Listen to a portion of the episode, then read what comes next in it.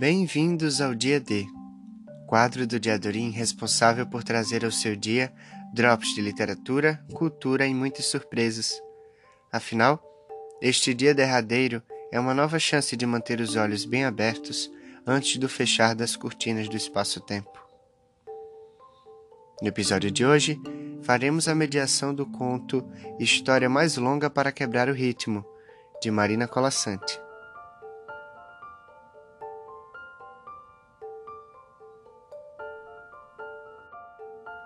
Chove. Os primeiros bichos chegam ao celeiro da montanha, e já a água sobe nas planícies e os rios abandonam seus leitos. Mas o celeiro é úmido e quente, madeira podre, cheiro de toca e os animais se sentem protegidos. Chegam, farejam na porta escura e logo entram misturando-se a seus pares. Chove. Poucos nos primeiros dias se aquecem uns contra os outros, pelo, pena, couro, escama, mas a chuva continua e mais bichos chegam, enchendo o celeiro que estala debaixo da tempestade e da pressão. Ninguém ouve quando o gato come o rato. Na noite seguinte, quando o gato é morto pelo cão, os outros animais, entretidos com a luta do tigre e do elefante, nada percebem. No alarido que acompanha a vitória do tigre, a jiboia fecha suas espirais sobre o coelho, sem que o estalar dos ossos seja notado pelos demais. Chove. A água sobe ao redor do celeiro, imenso lago.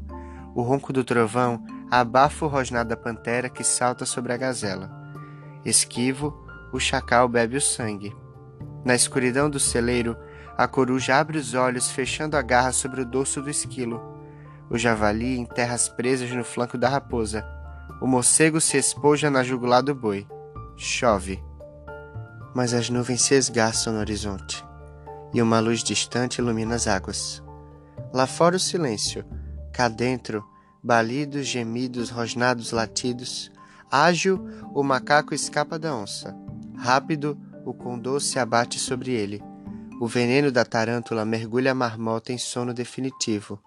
A picada da lacraia paralisa o cavalo e o escorpião ameaçado pelo tatu volta contra si o próprio ferrão. O chifre do búfalo afunda na maciez do carneiro. A girafa dobra-se ao peso do lince. A garça desfolha-se sob a fúria do lobo. A hiena ri seu longo pranto. Perdida a violência, a chuva se faz fina e lenta garoa. E lentamente o urso aperta o tamanduá prende formigas. O rinoceronte esmaga o crocodilo farto de pássaros. A lagartixa engole o grilo devorador de mosquitos. Na palha, o coati não pressente o aproximar-se do falcão, nem vê a cobra que lhe disputa a presa.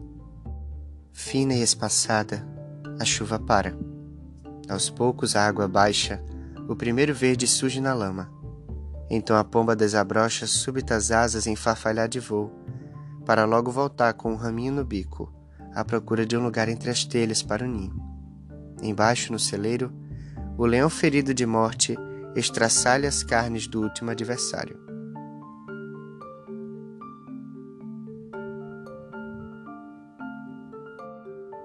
Meu nome é Daniel Porpino e este foi mais um podcast. Valeu, valeu, valeu. Fiquem com Deus.